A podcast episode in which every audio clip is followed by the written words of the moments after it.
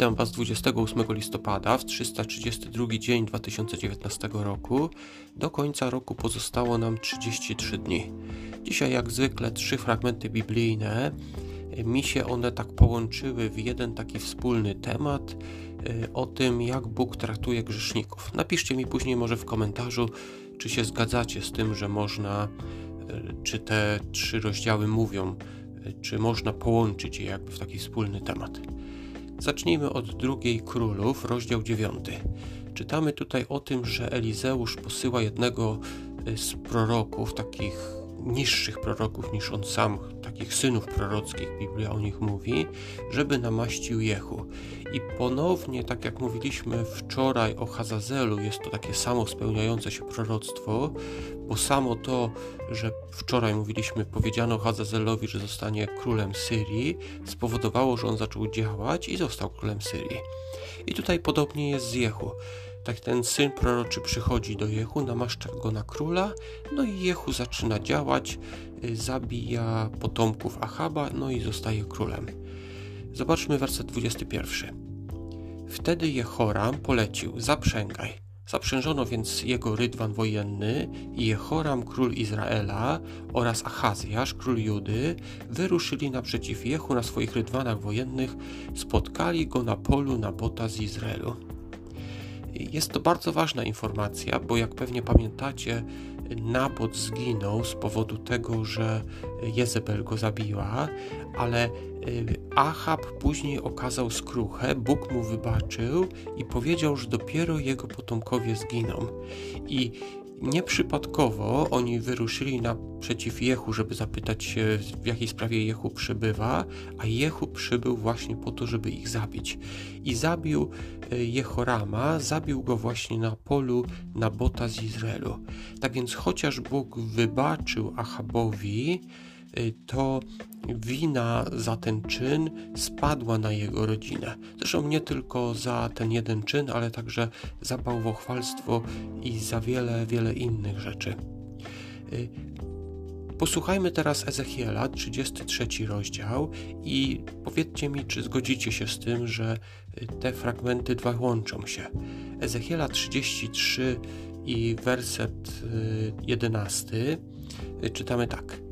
Y, powiedz im, przysięgam na swoje życie, oświadcza wszechwładny Pan Bóg, że śmierć grzesznika nie sprawia mi przyjemności.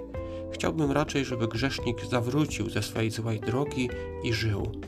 Zawróćcie, zawróćcie ze złej drogi, bo czemuż by, czemu mielibyście umrzeć, domu Izraela?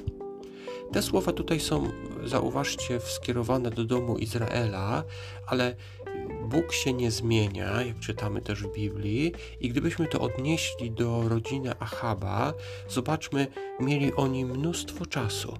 Mieli oni mnóstwo czasu na to, żeby się zmienić. Bóg naprawdę chciał, żeby oni zmienili się, zawrócili, i Bóg nie miał przyjemności w tym, że e, zginął grzesznicy, tak jak na przykład czytaliśmy w poprzednim rozdziale, e, że zginął E, Jehoram, król Izraela. Bóg nie miał e, radości z tego czynu, on po prostu chciał, żeby on się e, wycofał z tych złych rzeczy, on tego nie zrobił, no i niestety musiał zginąć. I teraz mamy jeszcze pierwszy Jana, rozdział 5, który według mnie także można połączyć z tamtymi myślami. Pierwszy Jana, 5 rozdział, werset 3 mówi tak. Bo miłość do Boga polega na tym, że przestrzegamy Jego przykazań, a przecież Jego przykazania nie są uciążliwe. Prawi i bogobojni różnią się od grzeszników podejściem do praw Bożych. Y, dla osoby bogobojne uważają, że prawa Boże są proste, nie są uciążliwe. Z kolei grzesznicy bardzo często tłumaczą, że oni popełniają grzechy, dlatego że te prawa Boże są nierozsądne, są, y, wymagają może zbyt dużo i grzesznicy tak właśnie wymawiają się, że oni nie przestrzegają tych praw, bo oni uważają, że te prawa są uciążliwe. Z kolei osoby bogobojne, tak jak mówi ten werset, uważają, że prawa Boże nie są uciążliwe. To myślę, że łączy się z tymi poprzednimi rzeczami. Bóg wymagał pewnych rzeczy od Izraelitów, wymagał pewnych rzeczy od królów Izraela. To nie były jakieś trudne rzeczy, bo oni mogli się do tego zastosować. Bóg okazywał cierpliwość i czekał, oni jednak nie chcieli tego zrobić, prawdopodobnie właśnie uważali, że te prawa są uciążliwe.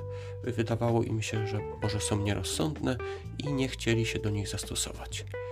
Tak ja bym połączył może te myśli, czyli y, druga królów, dziewiąty rozdział mówi nam o śmierci króla Izraela, y, Ezechiela 33 rozdział mówi nam o tym, że Bóg nie ma przyjemności w śmierci niegodziwca i chciałby, żeby on zawrócił ze złej drogi, a pierwszy Jana 5 rozdział mówi nam innymi o tym, że prawa Boże są dla naszego dobra, że nie są uciążliwe. To wszystko na dzisiaj, do usłyszenia jutro.